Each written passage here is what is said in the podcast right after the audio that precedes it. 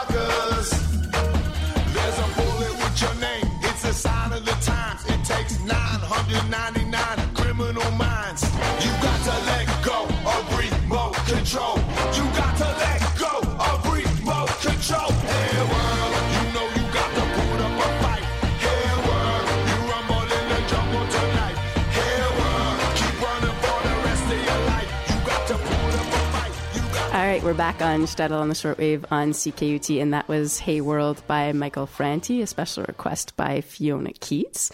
And this is the last show of 2012. I don't know if it's going to be the last show ever, but I have to say, I just love a doomsday prophecy. So we're going on faith that this is the end of the world. And some people find that really sad. And I think, hey, you know, the end of times could be a really awesome thing. And we've got uh, in the studio with us Marley Wasser, who's been working on Shtetl really hard all year and doing an amazing job. And Marley had a great conversation with Lorenzo Di Tommaso this week. Marley, what do you have for us today? Yeah, so I went to see world renowned apocalyptic expert Dr. Lorenzo Di Tommaso at Concordia's Department of Religion yesterday. He just got back from Japan. He was recuperating from jet lag, had a whole day set up of media interviews about the end of times, but he was really gracious and excited to talk to Shtetl about the end of the world. So let's take a listen. What were you looking into in Japan? Apocalypticism in contemporary Japanese culture.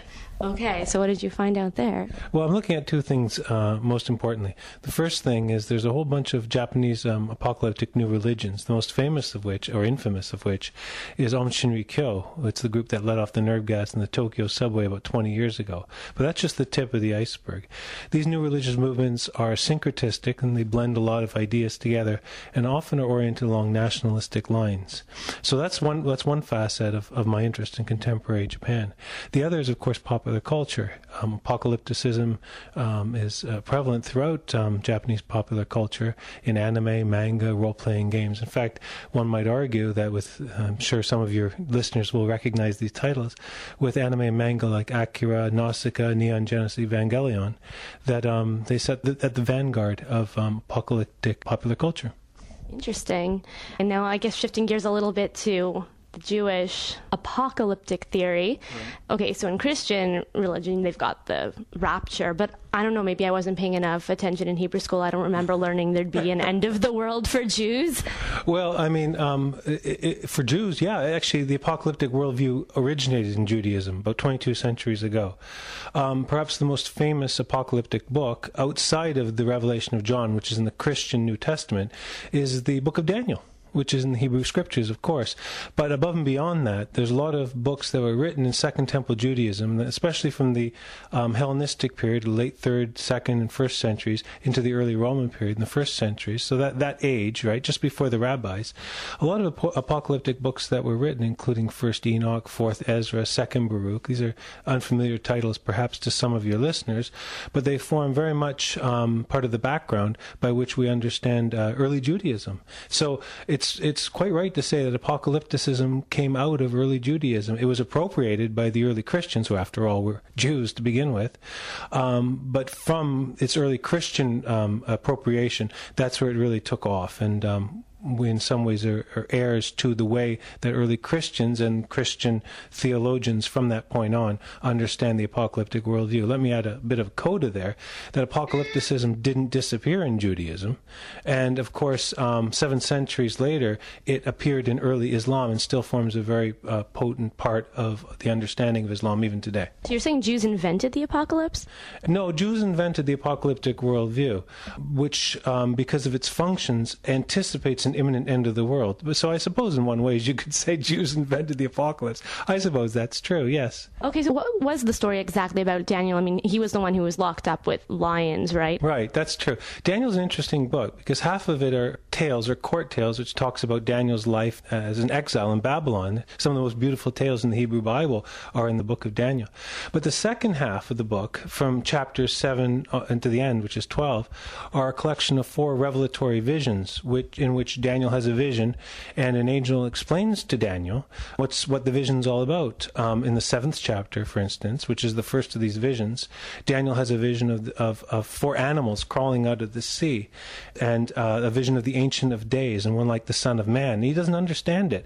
And an angel has to come and explain to Daniel that those four animals represent four kingdoms of the world, each of which will rule in sequence until the very end, which will end with the, with the, the establishment of the kingdom of God. Okay, so you're saying that that's different than the end of the world. Well, that uh, that is where the end of the world started. Do you see, and because these visions weren't written at the same time, but they complemented each other. By the time you got to the fourth vision, which is the last vision, which extends from chapters ten to twelve in the book of Daniel, you have at the very end of uh, of, of the book of Daniel, in chapter twelve, an understanding of the resurrection of the dead, which arguably is the only instance, the only the only place where the resurrection of the dead um, occurs in the entire Hebrew Bible. And with that, it all comes together. This notion of the end of time, the last kingdom of the world, and then beyond that, not just not just world events, but supraworldly, transworldly, because you can't have a resurrection of the dead within within the bounds of our own reality. So something else has got to happen. And by the time you get to the resurrection of the, of the dead, which is personal eschatology, you have this notion of something ending for all time. I mean, after all, if there is a final resurrection and the book of Daniel is right, you don't go back to normal. You don't you don't wake up after the, the last judgment and go to work. I mean, that's that's the end of everything. There's a new age that's dawned. So it's the end of one world and the birth of another? In some ways, yes. It's the end, it's the end of the present world and, and, and the birth of another. But it's, it's not exactly right to think of these as consecutive. That is to say, there's one world which is followed by another. It's not a cyclical thing. Rather, and I'm, I'm backtracking a bit, rather, it's the imposition of the real world, which is, uh, according to Jews and Christians and, and, and Muslims, of heaven onto earth. That is to say, our world, the world we live in right now, the world we're talking, we're looking at each other over a microphone right now. The world that we inhabit right now is, according to the apocalyptic world view, only transitory. It's not the real world. It's a, it's not the veritable world. It's a shadow world. And one day soon, according to the apocalypticists, including the book of Daniel, it will end. And during that ending, there'll come a different bunch of things. Depends on which apocalyptic text you look at. Sometimes it's the last battle. Often it's the final judgment. Sometimes it's the coming of, of the Messiah. Christians believe the Messiah has already come, of course. Um, but it's it's the notion of the replacement of this transitory world by the eternal world. So there's different versions within Jewish uh, theology about when the Messiah comes, it doesn't necessarily mean it's the end of the world, and other versions saying that we can start this new world without the Messiah. Uh, that's a good question. Not not all Jewish apocalyptic writings contain um, an expectation for the Messiah, and some contain an expectation for two. And for instance, um, among the writings of the Dead Sea Scrolls, the, the community that produced the Dead Sea Scrolls, they anticipated the coming of two messiahs a, a Davidic or, or royal messiah, messianic figure, and a priestly messianic figure. So, I mean, what, what's happened, and this, is, this harkens back to where, where I started, um, is that the Christian understanding of the apocalypse has um, been so influential that it's more or less overwritten all apocalyptic uh, messianic expectations. That is to say, we can't understand a Messiah anymore outside of Jesus because Jesus has been so important in world history. You see what I'm saying? So, so we think that every Messiah has to look like Jesus, act like Jesus, do what Jesus does, that sort of thing. This is inevitable. This is the way history works. It's the same way if we understand um, a religious figure, we sort of think of a good religious figure. I could ask you right now, I think, think of a good religious figure. I think perhaps maybe for a lot of your listeners, someone who looks like Gandhi would come to mind. You know, just that, that's what I'm talking about. But if you go back to the, the original texts, uh, 2,000 years ago, you find there was a wide variety of um, apocalyptic speculation, and also a wide variety of whether a Messiah would be involved and in what way. So a Messiah isn't central to Judaism? Oh, I think a Messiah became central to Judaism. A messianic figure uh, became central to Judaism, and certainly to uh, eschatological or end time expectations in Judaism. But still, by and large, it, it would be a mistake to think that. Um, it, it, let me compare it to Christianity.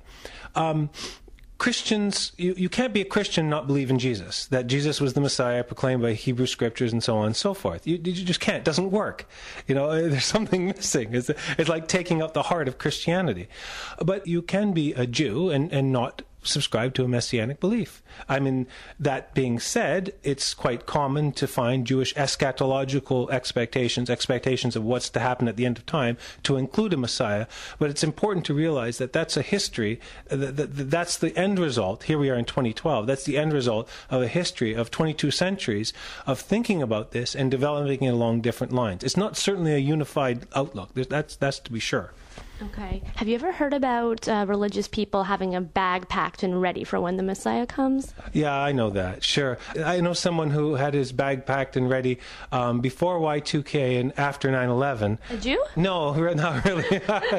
but yeah, there's some people who, who do this, um, I suppose. Um, so you've heard of the preppers, right? Yeah. More often not, they're Christian or Christian and or um, survivalists. Sometimes they go hand in hand, especially in the United States of America. Um, but it's not not surprising. Yeah, waiting for the Messiah to come. I, I guess, and I don't mean this in anything but uh, a literal sense. I'm being facetious. The problem is for a lot of people, looking back on it, we've been waiting for a long time. So I, um, you can do one of two things. You can think that, well, one of three things, I suppose. You can think that the Messiah is, is coming right now and join the bandwagon. You can think that um, you'll never know when the Messiah is coming, and it's probably not a good idea to try and speculate uh, about God's motives. Or you can say, well, that none of it's going to happen at all, and it's our life to live right now. Right. Right. and you're you're working on a book about all of this, right? Right now? That's right. Um, I'm working on a trilogy. The first book is going to be called "The Architecture of Apocalypticism," um, and in that, I'm trying to ask, the, I'm trying to answer the question, the basic question: Why has the apocalyptic worldview been so important for so many people over so many different centuries for such a long time, and all these different life settings too, whether it be early Judaism, medieval Judaism, modern Judaism, early medieval modern Christianity, so on and so forth, and its many secular variants. And what I'm trying to do what I'm actually trying to do, in, in, in, its most basic form, is trying to come up with a vocabulary to how to understand apocalypticism. How do we actually understand it? How can we talk about it in a, in a meaningful way that I can say? That's apocalypticism in the book of Daniel, and that's also apocalypticism in the Mayan apocalypse in 2012, and do so that you can understand that they're both the products of the same worldview. Because hitherto that's been impossible. Okay, so for the record, it originated with Jews. Yes, the here for the record, Professor Di Tommaso says that apocalypticism originated in early Judaism somewhere around the third or second centuries BCE. Wow, you've blown my mind. okay, great. Thank you. Do you have a favorite apocalyptic theory? Every apocalyptic prophecy to this point has been wrong. The failure rate is 100%. The great irony of this world is that we spend so much time looking through ancient books or deciphering archaic calendars in order to find out a vision of what is to come. And all we have to do is pick our heads up and look outside our kitchen windows and look at the one apocalypse that's absolutely guaranteed to happen. And that's the degradation of the planet in the planet's biosphere. So I would say at that point, um, if I, I wouldn't call it my favorite apocalypse, but the one I'm most concerned about, because that's the one that's happening for sure right now, and that's the one I think we need to do something about. Okay, well, thank you for that, and thank you for sharing your expertise with our listeners. Great talking with you.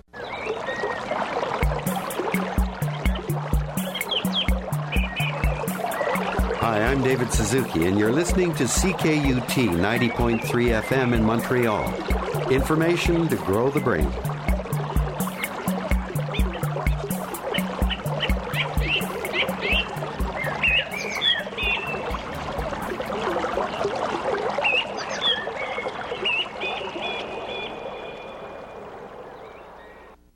All right, we're back on Shtetl on the shortwave on CKUT, and that was a veritable doomsday prophecy from end of times expert Dr. Lorenzo Di Tommaso. Thank you so much to him for uh, talking to us at Shtetl. He's at the religion department at Concordia University, and um, yeah, you know, there is a true apocalypse happening and it's, it's a bit of a downer but you know what i think i think this is the right time actually right now to play jonathan goldstein's song that he wants to hear at the end of the world It's peanut butter jelly time. Peanut butter jelly time. Peanut butter jelly time.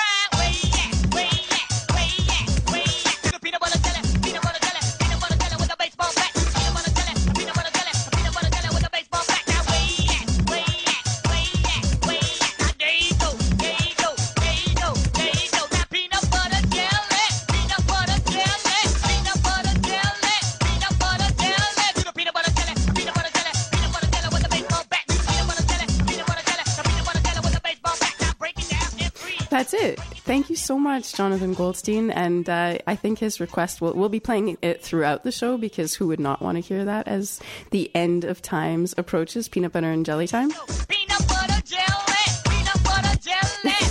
Peanut butter jelly. okay All right, so uh, we're going to be talking with Matt Goldberg later on in the show, and uh, and. Um, uh, but before we, we get to that, I just wanted to introduce you to him because he's here in the studio. And uh, Matt, Hi, Tamara. So good to see you again. welcome to Shtetl again. I'm so happy to be here and so happy to hear the best song in the world before the world ends. Jonathan Goldstein, you're awesome. Yeah, peanut butter jelly time. There's nothing like it. Um, do you have a song that? Did you think of something that you? I thought? did. I what, did. What song Should I save you... it though, like in case in case we can play it? Have whole justification. Okay, save it. Save it Yeah, in case yeah, we can play it later. I'm Okay, sure we'll have sweet. time. We'll have If time. you have time. Yeah, for sure.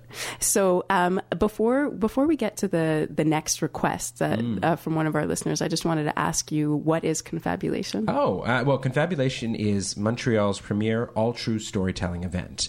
Uh, it's a curated event hosted and produced and generally put on by me, um, in which uh, we do this once a month. We have a, a general theme for the month, and I curate six, six, seven, or eight true stories. Uh, I get the storytellers, the people that actually experience these stories, to come up and tell their stories uh, honestly, without props, notes, or gimmicks. Uh, it's not quite stand up, and it's certainly not therapy. It's some weird and interesting thing in between, which um, I've had a lot of fun doing for almost three years now. Okay, so what have some of the uh, the themes been recently? Sure. Uh, well, I mean, we started off with firsts, so we had a whole night of uh, first experiences. Had first kisses, first cigarettes, uh, first slow dances. It was really Oh, fun. nice. Um, we've also had stories of uh, success and failure in different months. So one whole month of success stories, one whole month of, of failures. Uh, every December we've had family stories. Oh, in time for the holidays, which All are right. amazing. Did Just- that happen already? yeah, that was unfortunately just a couple of weeks ago. It was an incredible show, though. Um, we had six of the best stories I think I've had in a long time.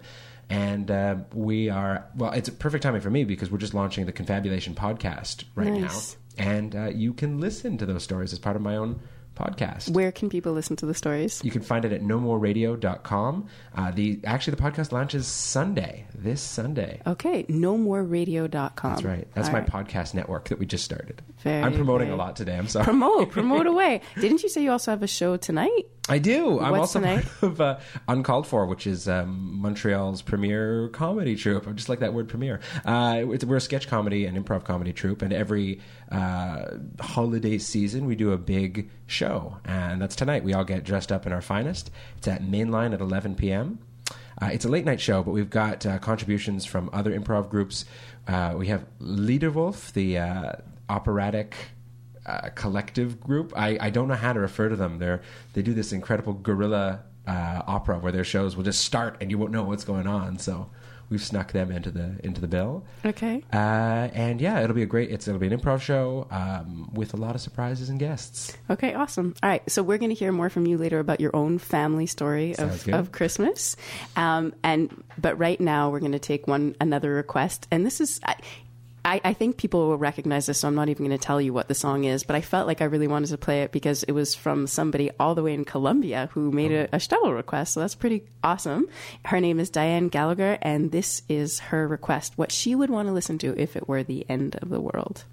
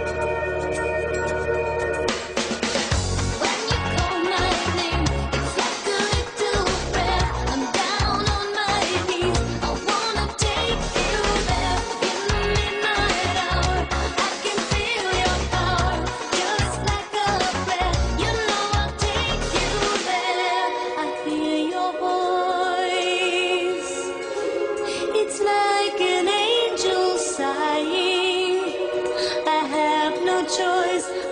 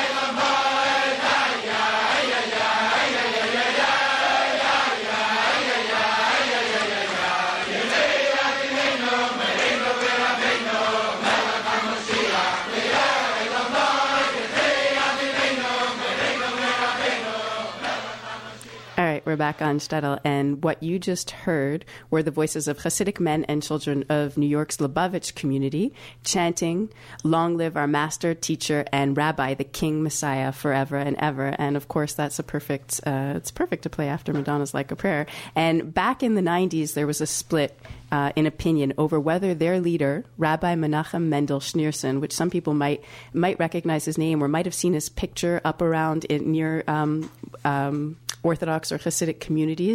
Uh, he kind of looks a bit like Santa Claus, uh, but with a black hat. Anyways, his name is Menachem Mendel Schneerson, and a lot of people were split over whether he was actually the Mashiach or the Jewish Messiah. And this week I spoke with comedian Robby Hoffman about her memories growing up in that community in Brooklyn, and I asked if she remembers when Rabbi Schneerson died. I do remember. I remember that everybody went to the funeral. It was the craziest thing I think in my lifetime that has happened.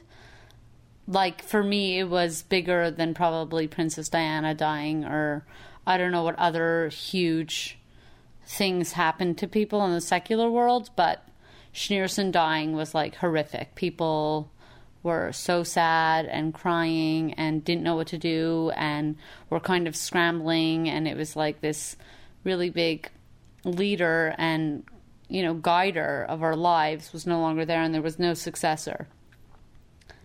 Yeah scary and a huge calamity in the community. And everybody went and people to debated i didn't but i but parents and i was too young but uh he really directed a lot of our lives. And so without him it was really just crazy. It was like the president dying or something I met the Lubavitcher Rebbe because in New York, what you would do is you would go to the synagogue, you would bring a dollar that you were supposed to give to tzedakah, which is charity, and the Rebbe would give you a dollar, okay, for your dollars. Oh no, the Rebbe would just, oh, here's what happened. Sorry that I'm confused about it. happened when I was six. Uh, you went there and the Rebbe gave you a dollar. You traded that dollar. You kept his dollar, used one of your own dollars and you uh, you gave that dollar to tzedakah, but you kept the dollar he gave you, and I still have the dollar he gave me. So, how did it feel to meet the Messiah? Uh, well, I I don't think the Rebbe is the Messiah. At the time, did you? Though? No, Okay. most people did not think he was the Messiah. He was somebody who was very wise. He was somebody who knew a lot, who spoke truth and, and wisdom. And yeah, I was sitting on his lap. Uh, I was five or six years old. He gave me a dollar, and um, it was fun. Who is the Messiah? Who is the Messiah? I, I don't. I, I have trouble. I don't know that there's a Messiah. I'm just wrapping my head around like heaven and things like that. So I haven't even gotten to the point of is there some savior of some kind? Um, I don't know. Justin Timberlake, somebody really gorgeous and talented and popular. I don't know. Not Justin Bieber. No, he's too young to save anybody. Okay. I wouldn't. I don't think he could support me in a lake if I was drowning or something. you know. So Justin Timberlake. Joe could. Justin Timberlake um, definitely can. Okay. I think. Um, okay. Is it true that some people have a bag packed for when the Mashiach comes? No, I've never heard of that ever. Not once. As far as I'm concerned, when I was a child and the Mashiach came, you had everything you needed and more. Okay. you know, and I, I we grew up pretty poor, so I'd be like, oh God, when are you coming already? You know, I mean, we, we, we were fun kids. I mean, we were really really innocent, but but complicated, I guess. I don't know. Uh, we were hardworking kids, but we had a good time. But it was, you knew when the Mashiach came, everything was going to be amazing. Um, but you didn't. I didn't. You know, you were also pessimistic. You were also Jewish, so you were like, ah, it's never gonna come. You know, forget about it. Like, look at us. Like, I tell my mother, like, you're just saying it's gonna come, so I'll make my bed. You know, like, it's like Regina, like, I don't believe this one anymore, um, because you're still that that Jew believing in this great thing. It's kind of an oxymoron. well, like, what great thing? You're a big talker. You're all talk, no show, um, and that's how it felt often. I hear you. Optimistic and pessimistic all at once. That's Yeah. the Jewish way. Yeah. So, what do you think is going to happen on Friday when the world ends? Um, why is the world ending on Friday? Am I? Supposedly Friday is the last day um, of the Mayan calendar, and the world is is coming to an end. Wasn't that December twelfth though? No, December twenty first. I thought it was 12, 12, 12. You know, it's this Friday. It's this Friday. Are you sure it's not 12, 12, 12? Because I already tweeted We're about that, so now I look like an idiot.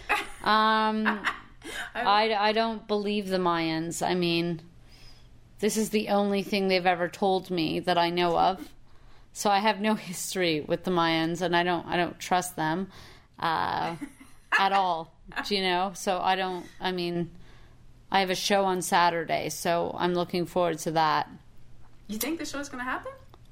Yeah, I, I, definitely think the show's going to happen. Yeah. So it's Friday? I thought it was 12, 12, 12. I'm pretty sure all the tweets were about 12, 12, 12. Are you sure it's the 21st and not the 12th? I'm, I'm pretty sure. Yeah. Can we look this up? Yeah. Like your battery's going, I know. but um now I'm like so curious I can't even concentrate on the interview. Mayan prophecy. Yeah. Yeah, yeah, yeah, you're right. The everything will come to an end on 1221. Okay, that's scary a little bit because there's all this information. Of course, it's from the internet. So, Do you trust the internet? I know you don't trust the Mayans. Um, says it on the internet. Yeah. 21st, this Friday. um, I don't trust it, no. But I mean, if it does end, I mean, I'm, I'm happy with what I've done, or you know, or what I'm You're ready to doing. Uh, no, I'm not. But I mean, I don't. I I'm happy that I had you know chances to do fun things and be with fun people. Um, I really hope it's not over. Of course, I was looking forward to falling in love again and uh, you know having more more shows, getting a TV show, doing pretty much everything I can possibly do. So I'm hoping it's not the case. However, if it is the case, then you know I had fun. You had fun? Yeah. Okay, that's good. um, do you want to say uh, any last words? Uh, uh, nothing. I mean, keep on keeping on. Uh, have fun. I, why am I giving advice? I don't give advice. I don't know. Come to my shows. Laugh. Get drunk. get laid. Give a blowjob, a hand, anything. I don't know. That's going to be cut off for sure. Um, That's the only part I'm going to play, in fact. okay, but like, I don't know. Scissor somebody. Do whatever you want to do, and and and and come laugh. Okay, the, the February 7th, Theater St. Catherine, Comedy in Biblical Proportions presents Love and Sex in the Bible. You can go to robbyhoffman.com. You can follow me on Twitter. I am Robby Hoffman, though that's not for the um, virgin eared. So that was Robby Hoffman, and she was genuinely uh, surprised when I told her about this Mayan prophecy in our interview this week. Um, and that's also, even though we've been on the air for five years now, Shtetl on the shortwave, happy birthday, it's so awesome. That's definitely the first time that anybody has said, um, you can scissor somebody or can you scissor somebody or scissor. uh, We've never said that before. This is new. So we're breaking new ground. Thank you, Robby. And you can catch her tomorrow at Kosher Jokes for the Halalidays, along with these two ladies who were on the last episode of Shtetl on the Shortwave. Hey, Yvonne. Hey, Chaz. Yvonne, I was wondering, how do the Palestinians really feel about the Jews? I don't know. I guess the same way the Jews feel about the Palestinians. Oh, that's not good. That's what to expect at Kosher Jokes for the Holidays, returning for its third year for three nights. December 20th to the 22nd at the Comedy Nest. ComedyNest.com for tickets. Shabbat Salam, CKUT 90.3 FM.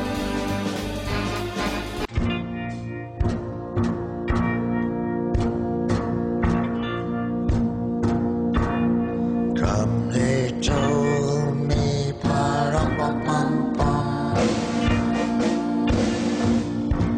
A newborn king to see, pa-rum-bum-bum. Our finest gifts we bring, pa-rum-bum-bum. To lay before the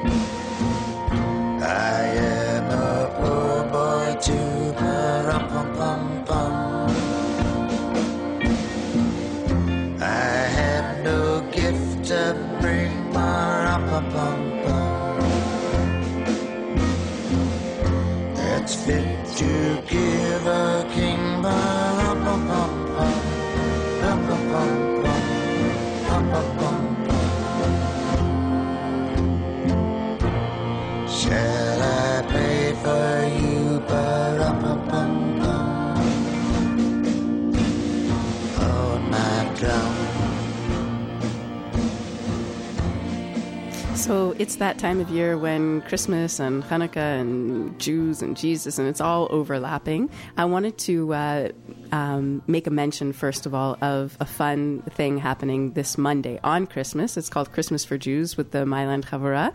And uh, it's basically we're renting out Chinese restaurant, La Cap Fu on Saint Laurent Boulevard, and uh, so Chinese dinner, and then the whole uh, Rialto is rented out to watch, of course, a Woody Allen movie, Zelig, and uh, people can come and, and just come to the door. There's uh, there's a bar and popcorn, and the movie starting at nine o'clock. So Woody Allen on Christmas, of course, and so the song that we heard was "Little Drummer Boy" by Bob Dylan, and it's off of a compilation that was put together by the Idelsohn Society, which um, has been has been putting out some amazing compilations of of Jewish music and quirky music that you really wouldn't expect. But this this one is called "Twas the Night Before Hanukkah," and it's all kinds of weird Hanukkah songs and Christmas carols sung by Jews. So uh, I thought this was a good segue also to um, to talking with Matt Goldberg uh, about his family Christmas. So um, Matt, even though today is the last day on Earth, we're very very grateful that you were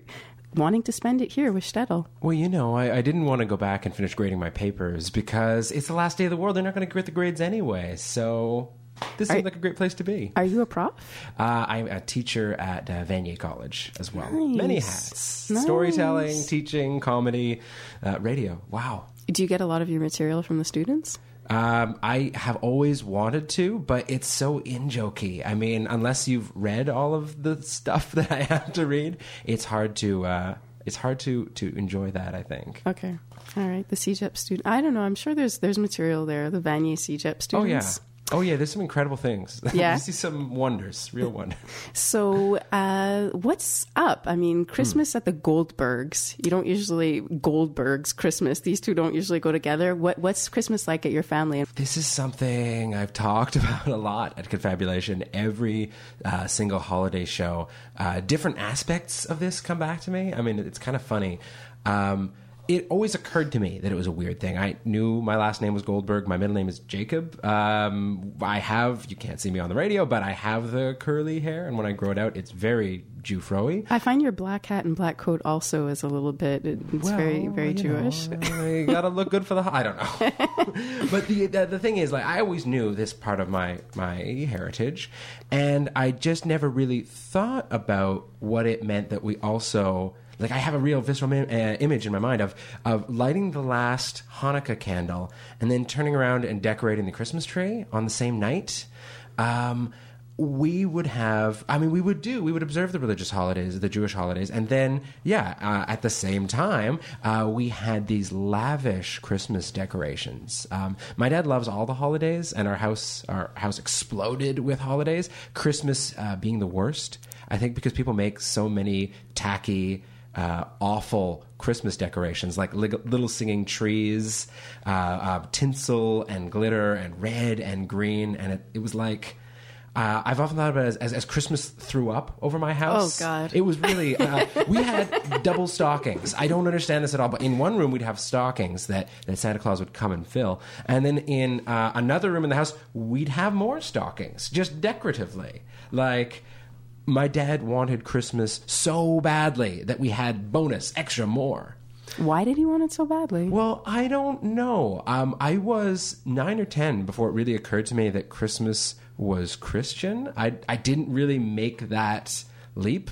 Uh, we don't really talk about other or any religion really all that often in, in our house. I, I always thought of Jewish as a part of heritage rather than a part of, of faith, and um, which is a whole other conversation, I think. But um, I, I remember thinking, this is weird that we do this. And I think it was my, my fellow um, students at, at an elementary school or whatever that pointed out to me that this is kind of weird that we do this. So I confronted him about it. And I have this memory of, of walking up to my dad and saying, Dad, I don't really understand why, um, if we're Jewish, and uh, we celebrate Judaism and we, we take off the Jewish high holidays and observe them. Um, why do we also celebrate Christmas? Why do we why do we get a Christmas tree? And uh, he looked down at me very sincerely and very and uh, very seriously, and, and said to me, "Well, Matthew, it's because growing up, your your mother always wanted a Christmas tree." And I thought, you know, well, that's really sweet. My dad just wants to take care of my mom, give her whatever she wants, and make it really wonderful. I walked away happy, and it was only a little while later that it real that I realized that. Um, it's true that my mom always wanted a Christmas tree growing up, but my mom uh, grew up Catholic. So she always got a Christmas tree growing up. It's like that doesn't. I- This is the way with my dad. He won't give me a clean answer to all these things, and I've called him on this since, and he denies that it ever took place. Uh, but I remember writing. I wrote these ideas down. I remember writing down. This doesn't really make sense. My mom had Christmas. Why do we still do this? So he's like blaming it on her, pinning it on her desire when really it's him that. Yeah, he's one of those dads who's like, oh, it's for your mother's sake. It's for your mom. But uh, if you ever see my dad on Christmas wearing a Santa Claus hat, My dad on Christmas, it sounds like it's a drug. Oh my god, my dad's totally on Christmas this year. He's all strung out and covered in tinsel. Oh my god. Woke up crying. No. Uh, but he loves it. He's a kid. Um, and he loves the present giving. We, which which is weird. Like we learned all of the wrong lessons about Christmas growing up too. We didn't learn to be nice to each other or share or get together with family. We learned about the um, getting big presents and um, uh, uh, wanting more and being jealous of your brothers. Uh, I'm a middle child, uh, two brothers, and. Um, we didn't. Uh, we always exchanged gifts, but I remember when we grew up old. When we were old enough to know that there was no Santa Claus, uh, not willfully pretending there was. How did No- they break that news to you? They never did. They never did. They never approached the fact that we've deceived you all these years. We just played along until a ridiculous age because we wanted to keep getting presents. Okay. You wanted to believe, to quote unquote believe. Well, I wanted to believe for the material gain, which is Right. awful. And I think of that now, and it's so gross. What's It's so like- bad about material gain? Well, I don't know. I mean, because uh, yeah, I don't know. Because now I have so much less garbage in my house, and I realize cheap toys from wherever. but do you still like have some sort of connection to Christmas? Do you still? feel so weird about it because I do, right? I mean, I, we're all living apart now. I'm, I'm 32. Uh, my older brother's 35. My younger brother's uh, 29. He just got back from Australia. We don't live in the same house anymore. And I do like something about getting back together for the holidays. So it's funny. I sort of have backed my way into that kind of hokey TV family definition of what Christmas is now. That I, I I like that. I like the sharing. I like the. I do like giving gifts now, but I like thoughtful gifts. I like trying to find something that someone would really appreciate and really speaks to their personality. which is not the lesson my brothers learned, but uh, eh, they won't listen to this, so I can say. So, are you crazy? I get letters from your brothers like every Oh, week how much they man. love Josh, Shtetl. Dan, I'm sorry, I sold you out. What about your dad? Is he still like now that you guys are all grown up? Does he still do Christmas? he is, but what's it's weird. Can we I'm- call him up right now and talk to him and get the answer to what like why he was so obsessed with Christmas? we could try. What's his number? No, I have to text him to warn him. I don't know. Uh, what time is it? no, I don't know. It's like a family intervention. It's, it's like Barbara Walters and wiretap mixed into one. No, I don't. I love this idea, but yeah, maybe next time give him a little warning. What's what's with his name? Steve. Steve. Steve, Steve Goldberg. Goldberg. Yeah. That's pretty common Calling you out on the air. Someone you know is going to hear this, Steve, and is going to ask, so what's up with Christmas? Well, while I'm already Steve calling Goldberg, this is Shtetl on the shortwave calling you to find out why you're so obsessed with singing Christmas trees. the sing, we had two of them. That's what's really gross. What the hell is that? A singing Christmas tree? Okay, singing so you Christmas got to tree? imagine. All right, we always had a huge Christmas tree, uh, and just like a TV dad, always too big for our living room, and that was one thing. That's fine, way too big for the house. But then, additionally, I think it must—I don't know where Canadian Tire or somewhere had these like plastic trees that there was a molded face built into. It's a terrifying monster. Really, when you think about it, um, like this face molded in, and when you turn it on, the eyes light up and the mouth opens, and it sings Christmas carols to you. Wow. Or if you're feeling really That is uh, scary. adventurous, there's a microphone and you can speak as the tree. Oh. Uh, it's kind of awesome, but it's kind of the worst thing ever when you're like a teenager. Uh, okay, d- I don't want to put you on the spot, Go for it. but what do you like better, Hanukkah or Christmas? Oh man, I mean, it's so funny because I think in a lot of ways I've talked a lot about with my Jewish friends about Hanukkah and what their relationship with Hanukkah is, and it feels like we're of this mindset that Hanukkah is um, what it is, that it is as big a deal as it is only to compete with Christmas now, if that's Right. fair, and that it's an it's a it's a good holiday, but by no means is it our biggest holiday. Is it the big one that we get together to celebrate? Yeah. Um, so I mean, I don't know. Like I don't know many families that that, that, that come back from across the country for for Hanukkah, but you know. I, I'd give the edge to Christmas only for that reason that it forces people through guilt to come back from all over the world. I mean, we usually have the edge in terms of guilt, but Christmas has a special kind of guilt hmm. for families. I always feel like, yeah, that's the one reason. No, actually, I, I feel a bit off the hook being Jewish at Christmas hmm. time. It's like you don't have to do anything, go anywhere. You're not part of the mayhem and the madness. Is There, is, there are those moments of like, now what do you do? It's like it does feel like it's the last day on earth when Christmas happens. Everything is closed, and you don't have a family get together, and there's nothing to do. And even if you're not Christmas shopping, buying anything in the days before Christmas is terrifying. It is like an apocalyptic movie. People are running around, grabbing the last of the food, and awful. Yep, it's hateful. hateful for the holidays. I love it.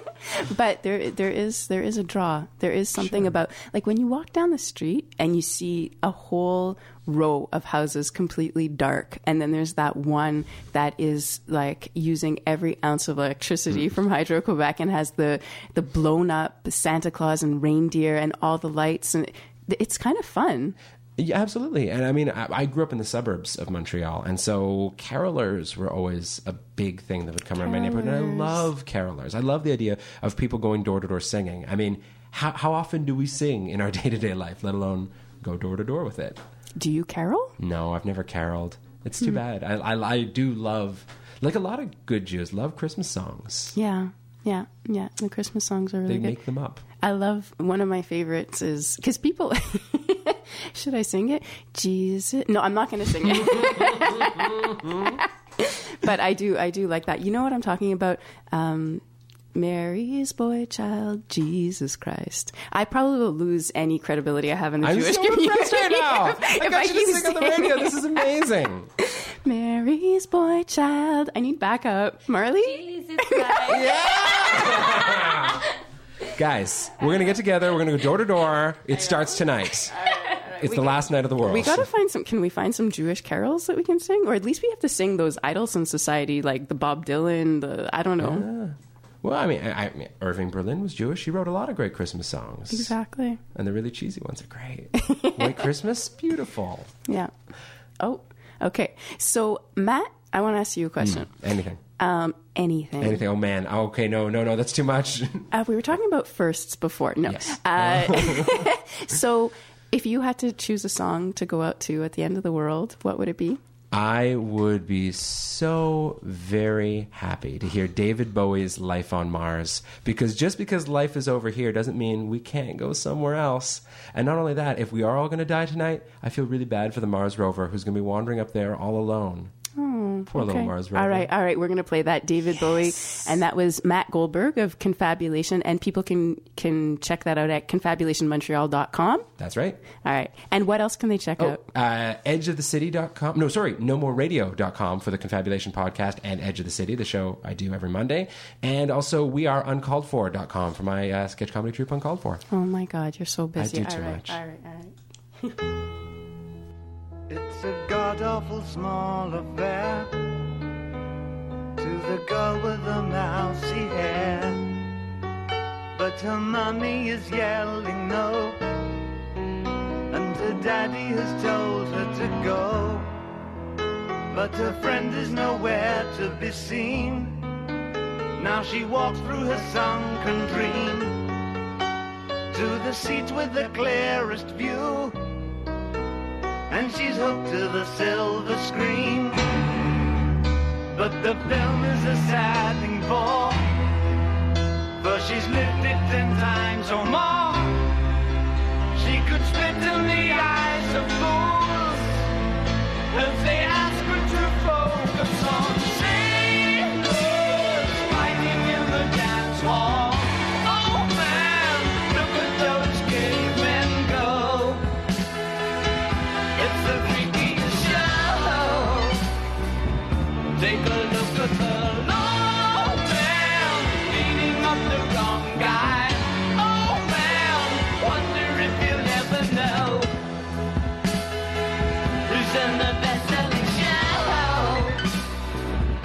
Is their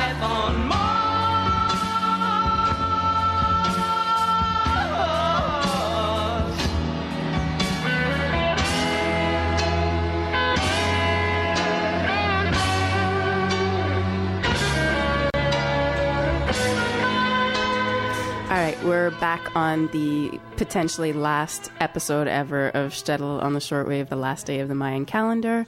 And who knows, who knows what's going to be on the other side of today. And I just want to say thank you to everybody who's participated in Shtetl on the shortwave over the last five years.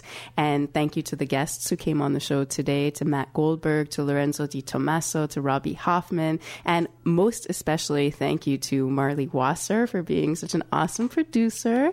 And Marley um, got a job and is leaving Shtetl, but she's going to be back, and I'm going to force her to keep tweeting for Shtetl because I don't know how the hell to do that shit. So Marley's like the tweet expert at Shtetl. So thanks, Marley, for doing such an awesome job. Thanks, Tamara. So we're going to go out with my choice for uh, a song to listen to if it were the end of the world. It's a song that I got introduced to this year on Shtetl, where I learn about all the music that I know about, and it was the Yellow Bird Project um, that uh, suggested this song. It's by Devendra Banhart, and it's called Shabbat Shalom. And seeing as when the Messiah comes and it's the end of times, it's going to be like peace on earth and the Sabbath forever. I thought this would be a fun one to go out with for 2012. So this is Devendra Banhart, Shabbat Shalom, and have a great new year. Our story begins on a Sunday afternoon, just between Halfway Tree and Spanish Town, where a young boy, not yet the cock of the walk he would soon become, was lying on the grass and taking in the sweet and sensuous scent of hibiscus that languidly lilted along the summer breeze. It was at this precise moment that he saw her. Her walk was soft and delicate with a thaumaturgical touch that only a rabbi's daughter could have. Before their eyes had even met, her luminous lips had already lured him in. Salvation winked with the promise of a bris held at Pinnacle, in a congregation of sages bunny hopping and chicken dancing to Yiddish mento.